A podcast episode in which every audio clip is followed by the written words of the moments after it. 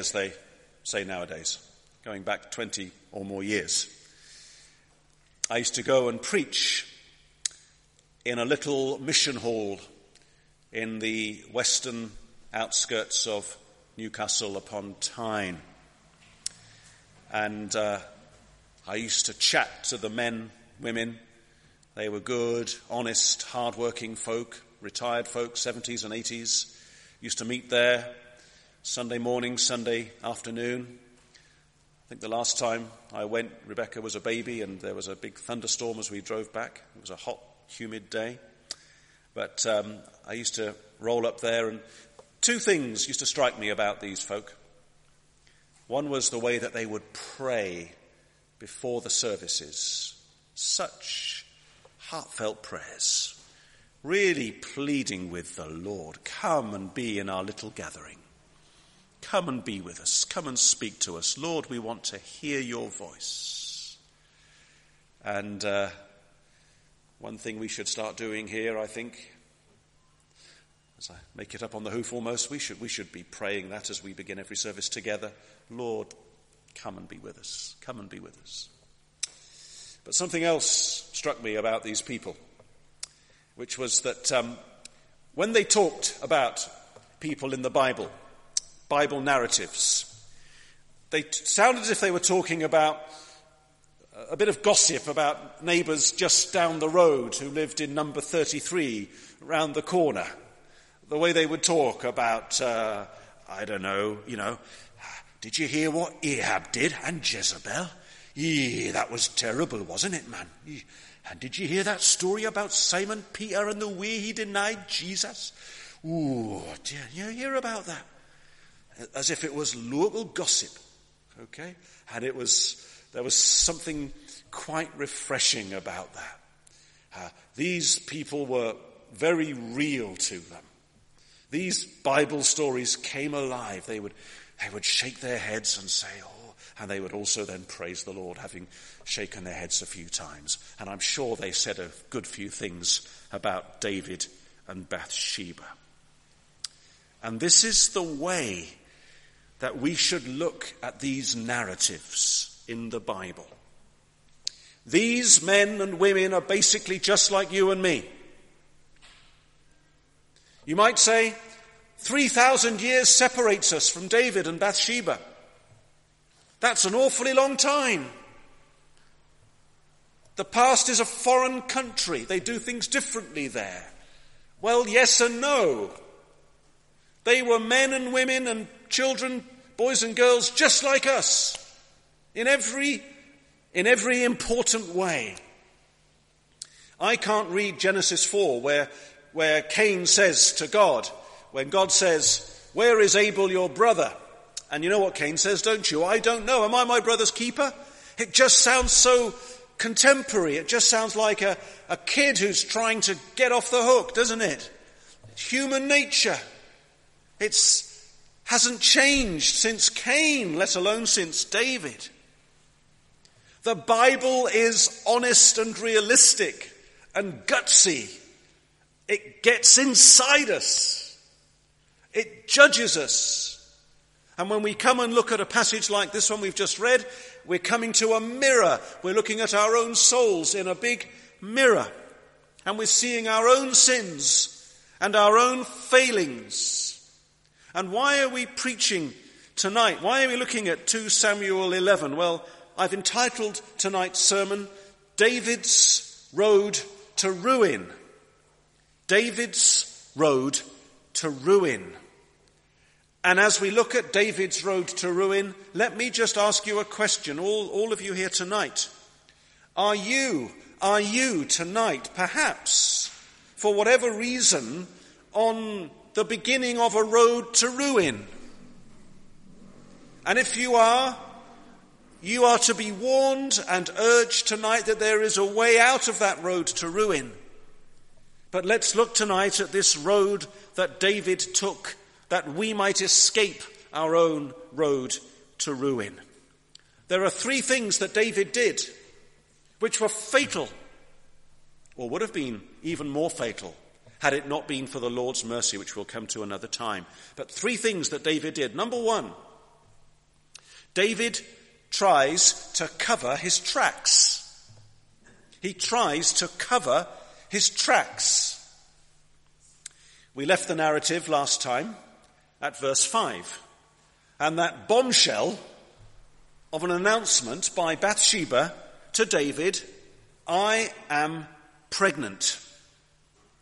And that report is like the starting gun which propels David into frenzied action as he realizes that his own previous actions have had consequences. Consequences which are going to damage his reputation and indeed his own life and everything else very seriously unless, unless he thinks he can manage a convincing cover up. What is it that motivates David? From verse 5, verse 6, to the end of the chapter. It's simply this. I must not be found out. That's it. There's one thing that must not happen. I must not be found out. I remember when I was a boy, I remember people saying things around you uh, like this. There are Ten Commandments. They were occasionally referred to in school. But I remember people saying, but there's an eleventh commandment. There's an eleventh commandment. What is it? Thou shalt not be found out. It doesn't really matter at the end of the day what I do wrong, does it? As long as I'm not found out. No one needs to know what happened. I can massage the evidence so that no one suspects anything is amiss. The last thing anyone needs right now is a scandal. Let life carry on as normal and no one will come to any harm. I just need to play my cards carefully, keep things hushed up. Don't let the cat out of the bag. Just, uh, just get through these next few days and weeks and uh, keep my ears to the ground and uh, have a few convincing excuses and alibis, and no one's going to come to any harm, least of all me, if I don't get found out. So that's what David is doing, you see. He does everything he can to cover up his tracks.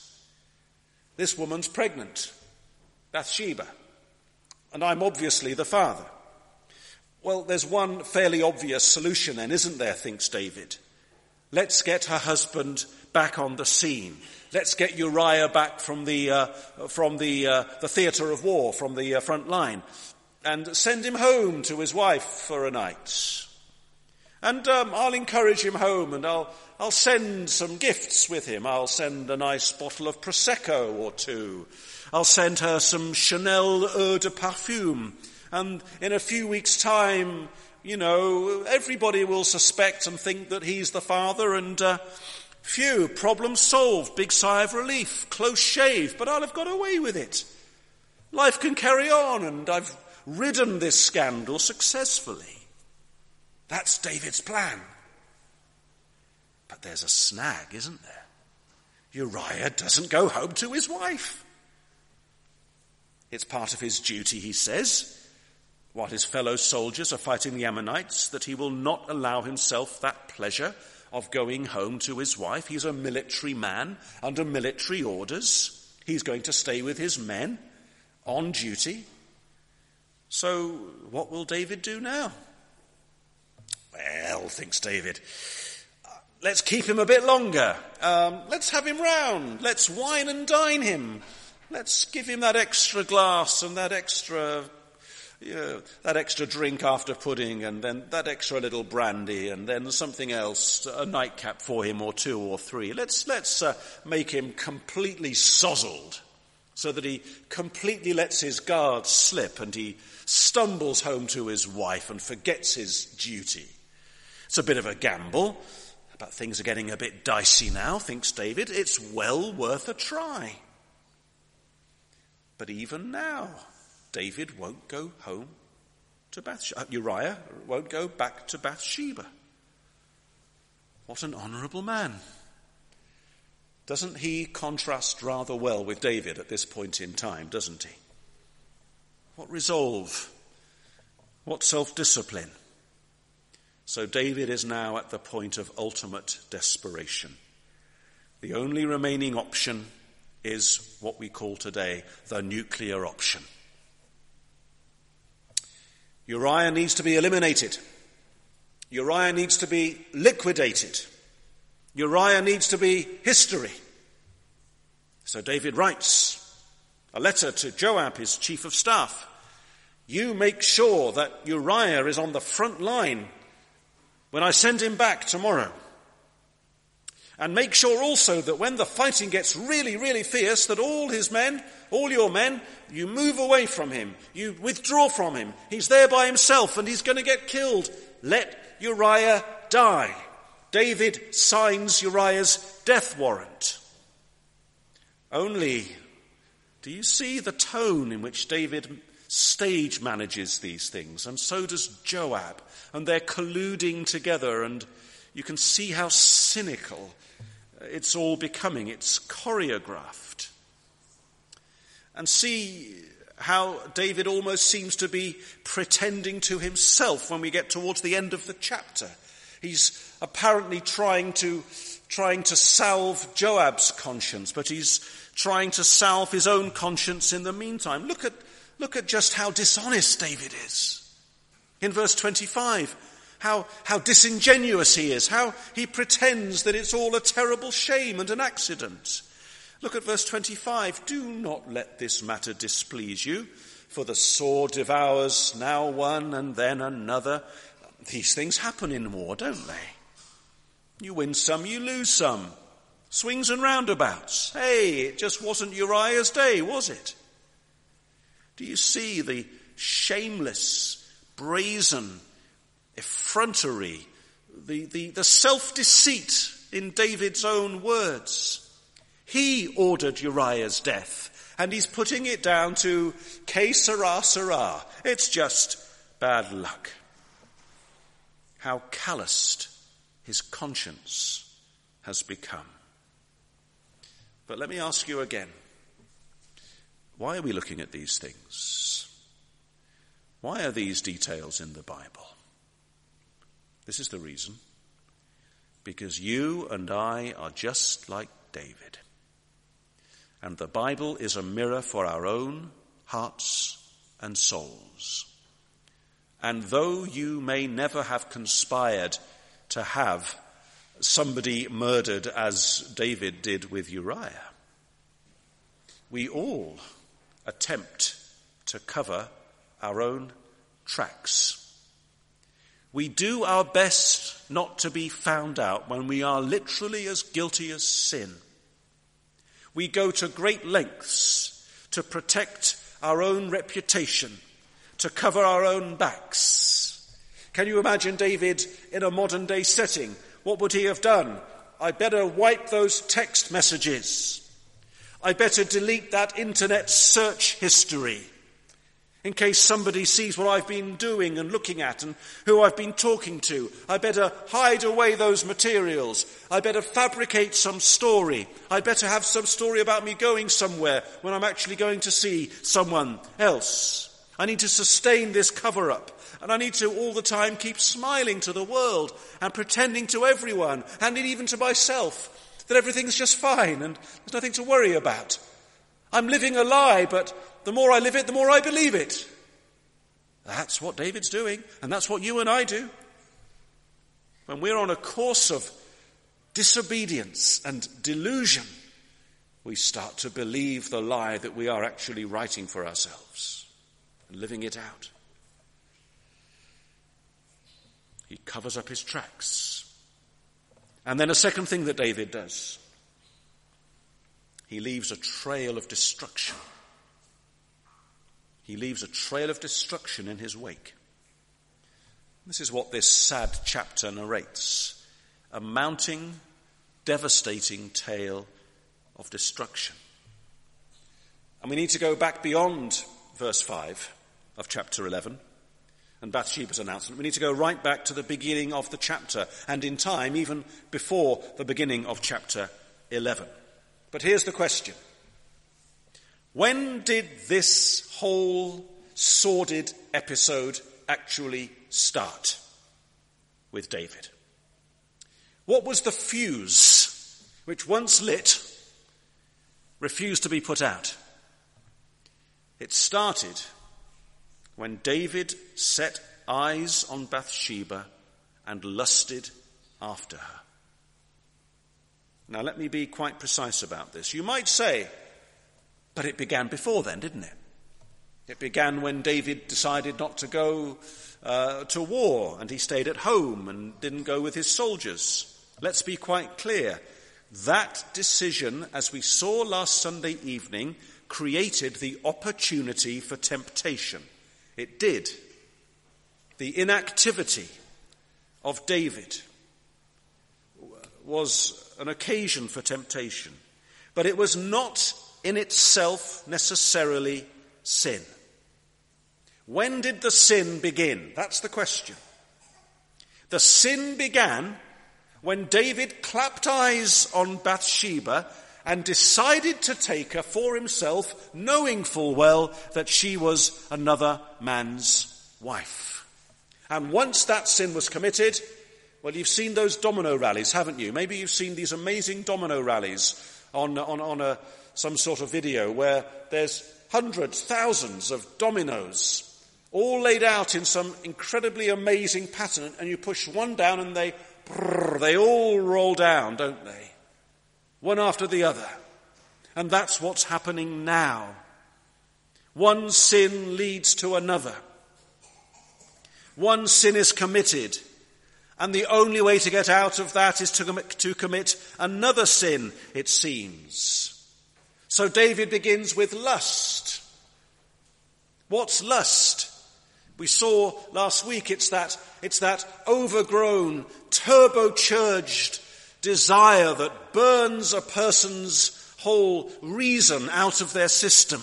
It bypasses and short circuits their, their thinking and their wisdom and the lust of David, the covetousness of David, the desire of David led to adultery. And then adultery led to this scheming. And the scheming took the form of various lies, lies, false witness against a neighbor.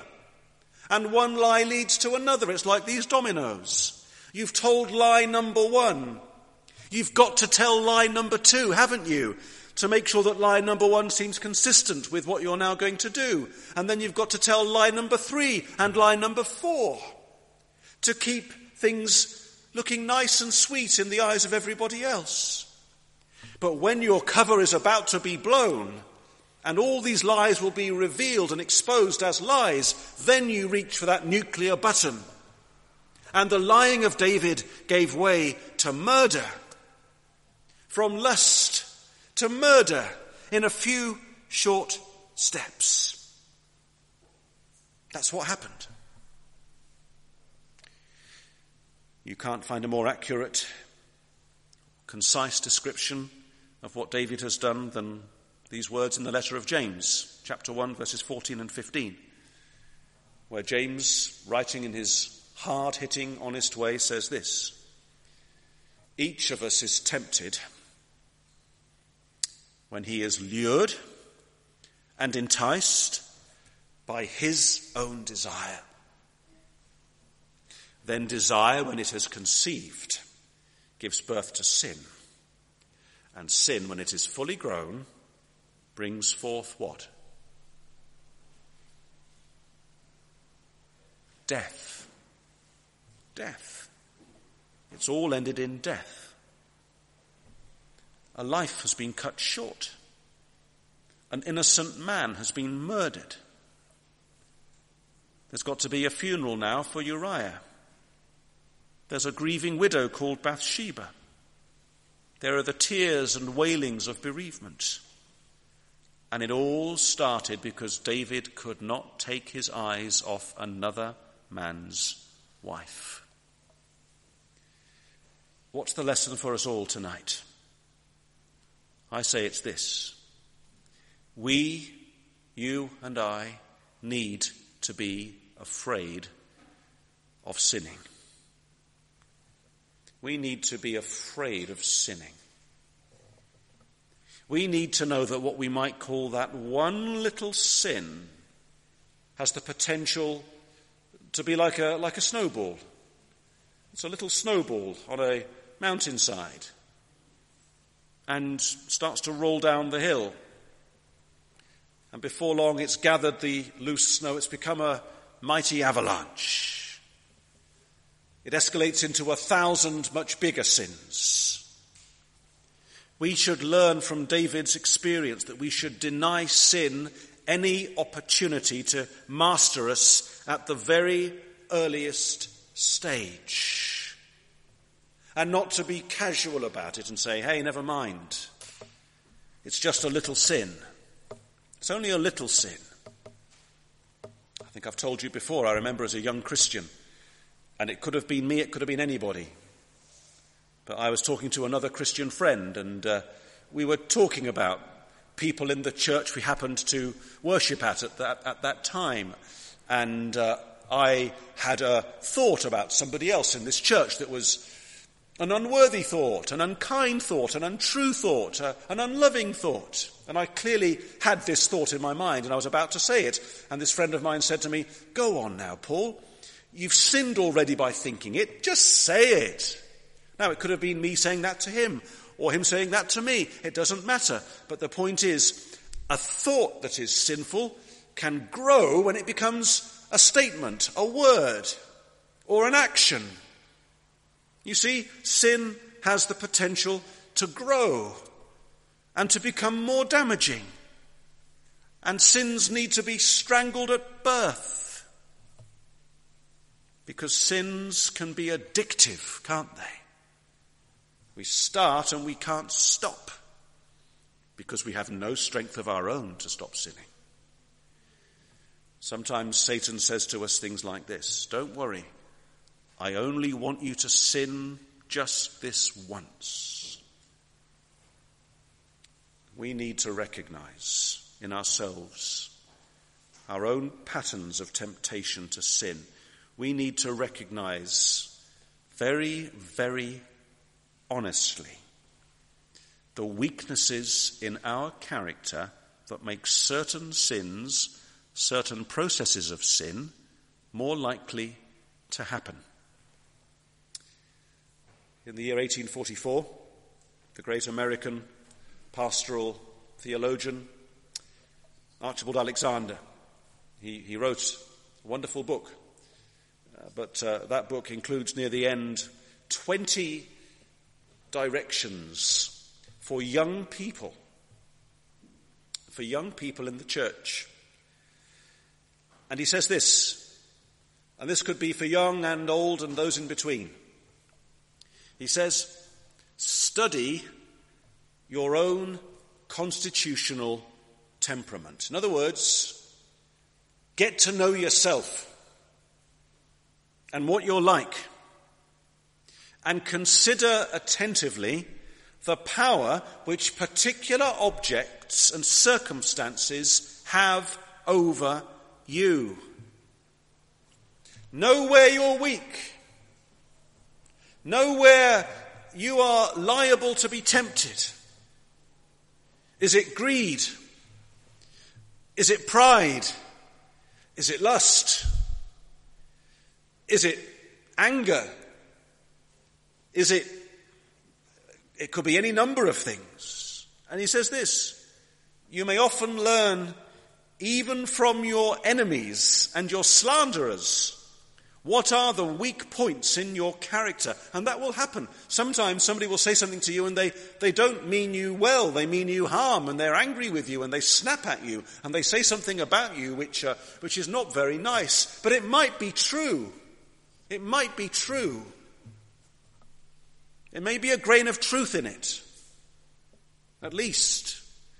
And it's worth remembering that. Wisdom there.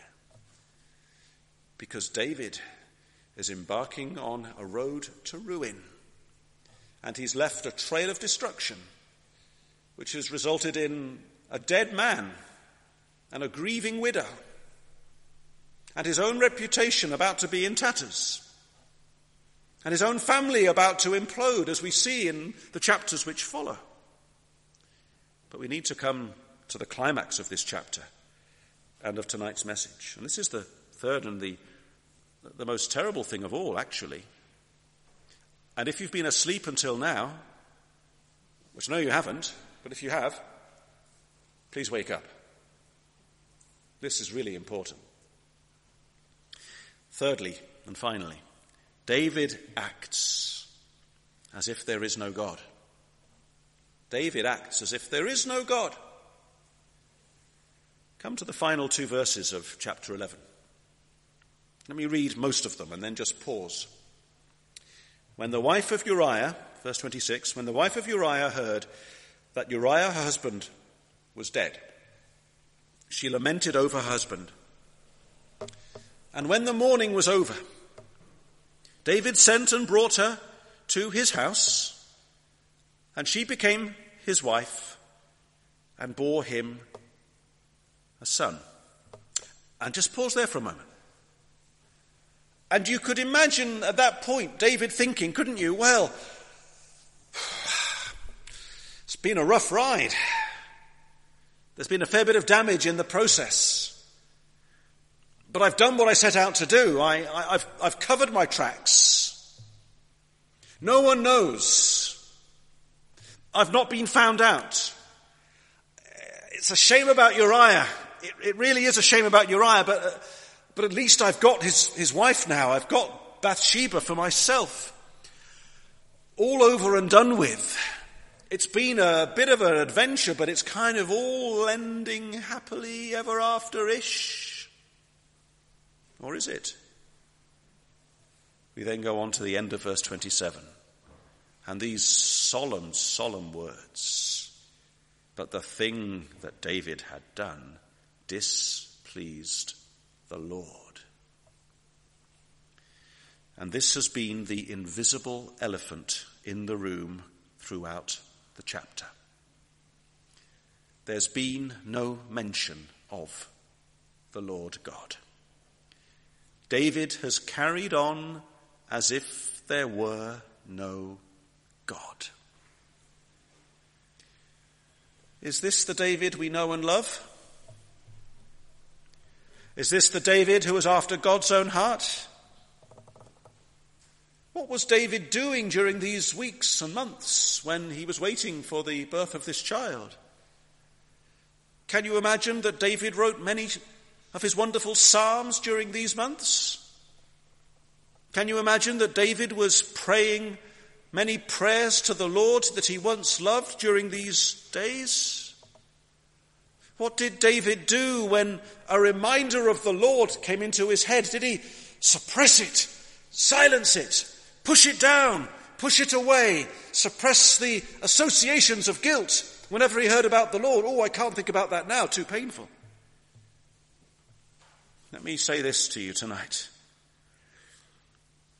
If you or I try to cover up our sins by our own scheming, living a lie, living multiple lies, and causing mounting damage in the process, then what happens to us? Any spiritual life in us evaporates like a riverbed on a hot summer drought that goes on for months. It dries up, and the result is barrenness and hardness and deadness. Those regular times of devotion, we used to come to the Lord maybe every day, but now we're, we're doing something we know we shouldn't do. And our conscience accuses us, but we try to push it to the back of our minds. But what we don't do is come to the Lord. Oh, no, no, no, no, no. We can't do that. If we do take part in anything that looks vaguely Christian or spiritual, we just go through the motions. We have to keep putting up uh, as it were, an appearance. We have to look as if we're Christians. We have to look as if we love the Lord. We mustn't give it away to our family or our friends or anybody else. But our hearts are disengaged. We're far from the Lord. But here is the problem. That invisible elephant in the room may be invisible, but he's still an elephant. Do you get my meaning? He's still there. You can't ignore God. You can't wish him away. You can't pretend him out of existence. God isn't going to disappear anytime soon. You know, there's so much in this narrative. It occurs to me as I look at it. It's a bit like Eden revisited, isn't it? The temptation, the desire, the lust, the taking, and then the hiding, the covering of the tracks, the retreating into the forest, the fig leaves. I can't see God, so God can't see me. Maybe God isn't there. I can say I don't believe in God. Ah, that will help. I can salve my conscience by saying perhaps God isn't there after all. But the trouble is that He is. Course He is. You can't make God go away. It was David himself who wrote in both Psalm 14 and Psalm 53, you know the words of the opening words of those two Psalms? The fool says in his heart, There is no God. And David has now become that fool, effectively. He's that fool at the end of this chapter. The thing that David had done displeased the Lord. But David is carrying on blithely, innocently, brazenly. Butter won't melt in his mouth. His one time heart of flesh that loved the Lord has become a heart of stone. It'll take a mighty shock to awaken him, and that shock we will see, God willing, next Sunday evening. The Lord himself has to graciously come soon and shake David out of all of this. But not yet. He's still living a lie. Last Monday, very grateful to uh, Sonia and Barbara for recommending that we did this. We watched as a family a TV adaptation of that famous play by J.B. Priestley, An Inspector Calls. And if you know the plot, very good. If you don't know the plot, I'm about to slightly spoil it for you. Still worth watching though. Maybe you did it at school. Well, near the end of the play, Mr. and Mrs. Birling, whose guilt has been laid bare in the whole unfolding plot of a young woman who took her own life, and all of this family have been implicated in that, in that whole sorry story. But at the end of this play, the parents are relieved. The parents are rejoicing because it turns out that the man who came to question them about this suicide attempt was not really an inspector at all. And there's no suicide uh, apparently in the infirmary. Oh, they say, what is there to worry about? We're off the hook. We can get back to normal again. Let's celebrate. We're not in any trouble. We can carry on enjoying our, our daughter's engagement and so forth. But the last act, as the curtain's about to, to fall, is the phone ringing and Mr. Birling answering it and being told that a real inspector is about to come round to question them because a young woman has indeed committed suicide, attempted suicide, and died in the infirmary. And there's no escape for them and there's no escape for them.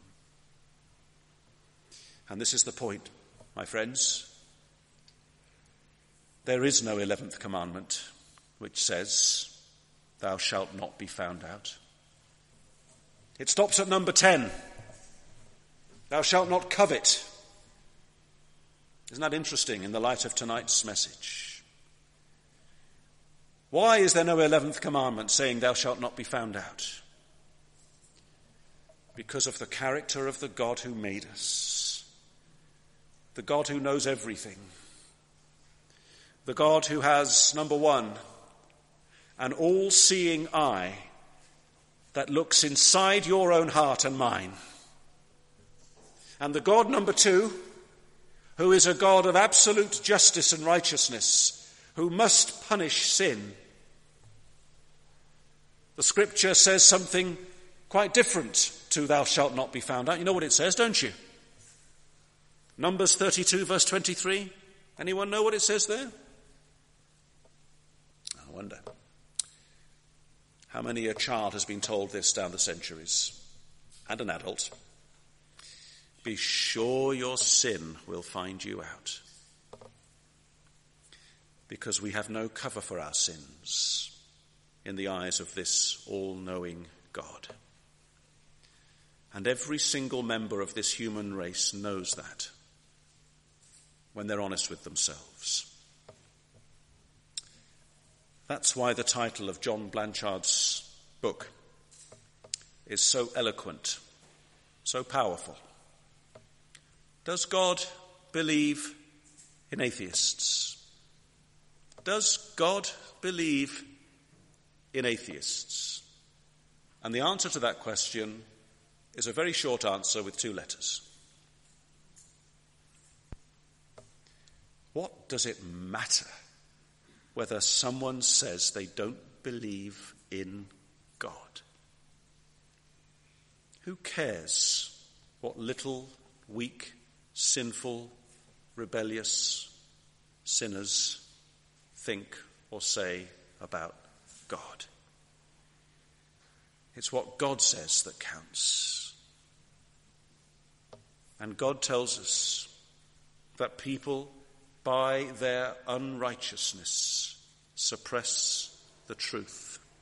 Romans 1 verse 18. That's, it's all there in Romans 1, you know. This is the human predicament. This is the explanation for why the world is as it is. Because people in their unrighteousness suppress, stifle, hold down, push down, try and get rid of the knowledge of God. You will never find in this whole wide world an atheist who is at peace with themselves. It's impossible. If they think they are, they're lying. If they still think they are, they're deluding themselves.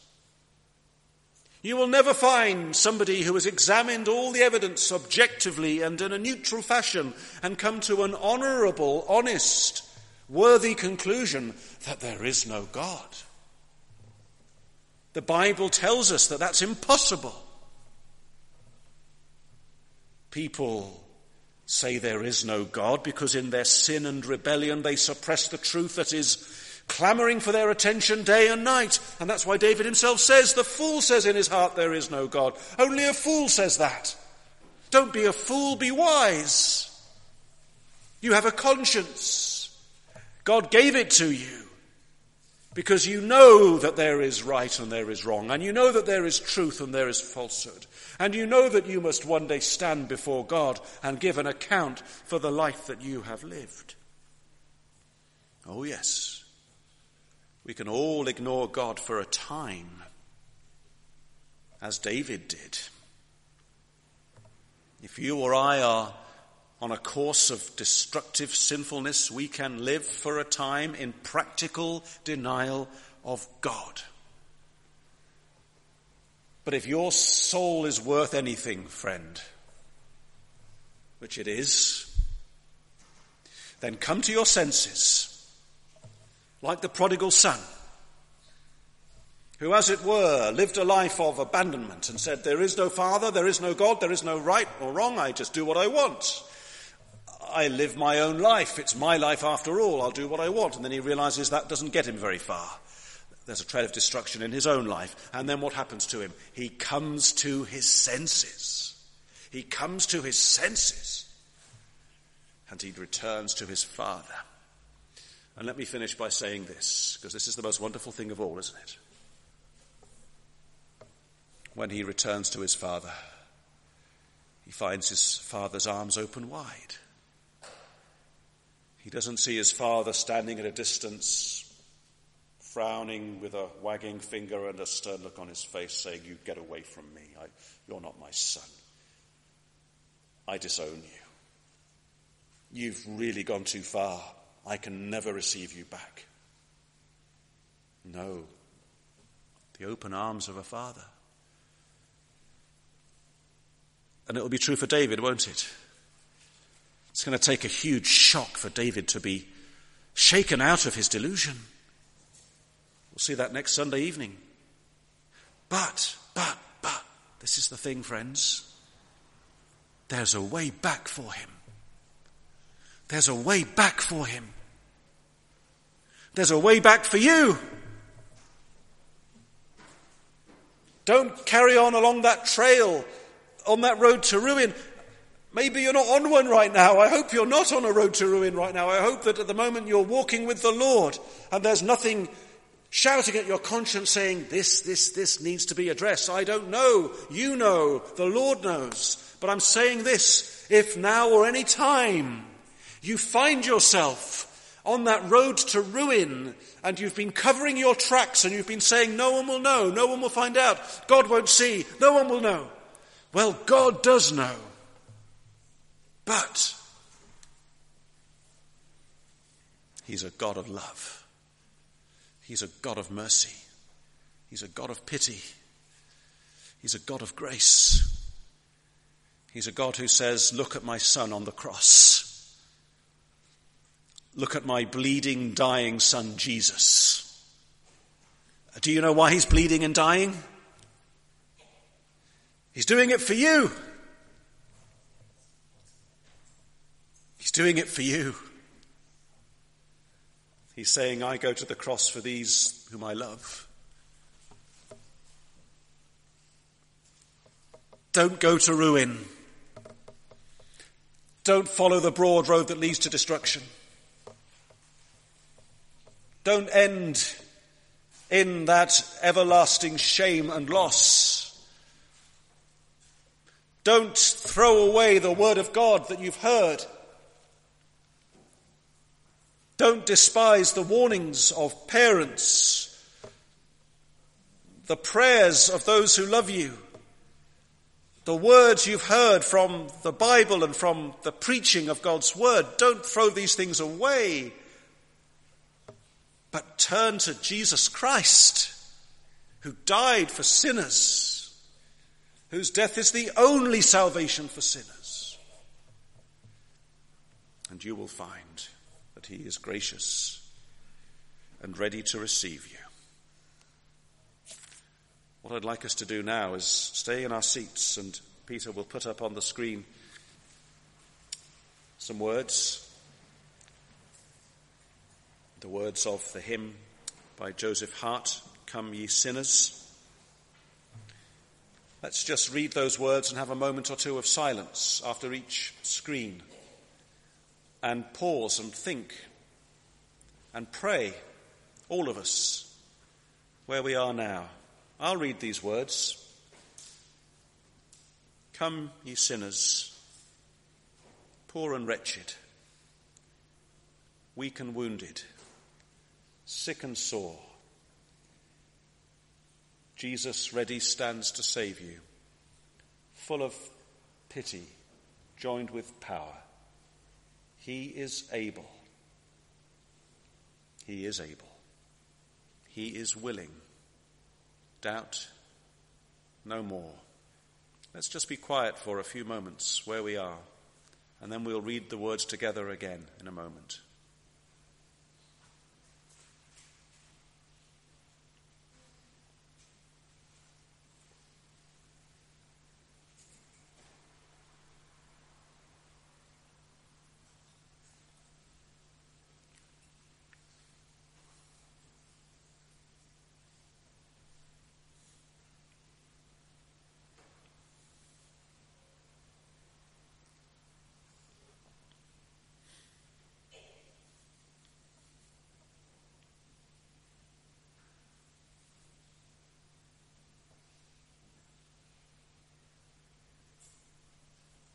Let's say these words together to ourselves, to one another, remaining seated.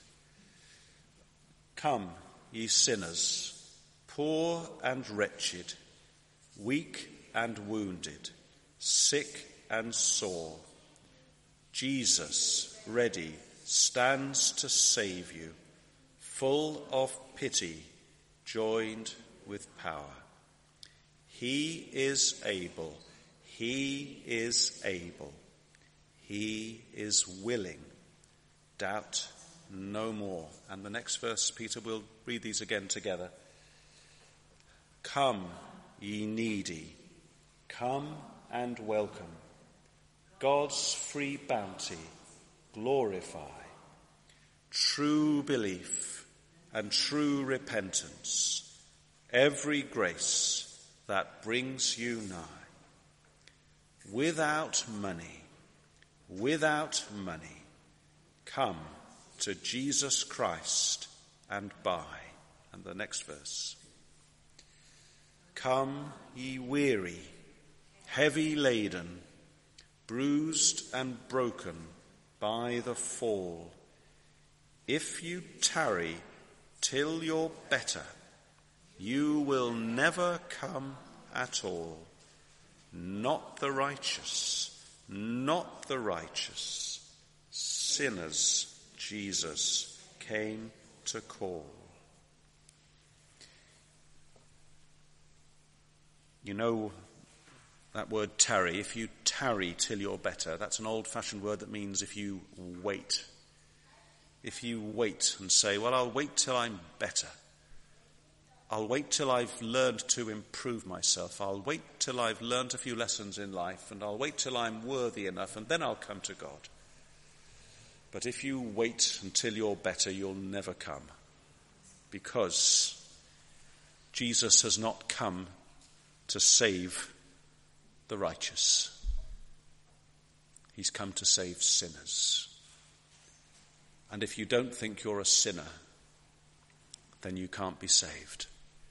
But if you know you're a sinner, and if in the light of all that you've heard from God's word now and throughout your life, you realize that sin separates you from God. And then you realize that Jesus went to the cross for you, a sinner. Then you come, you come, and He will receive you. And He will give you forgiveness and everlasting life. Let us pray.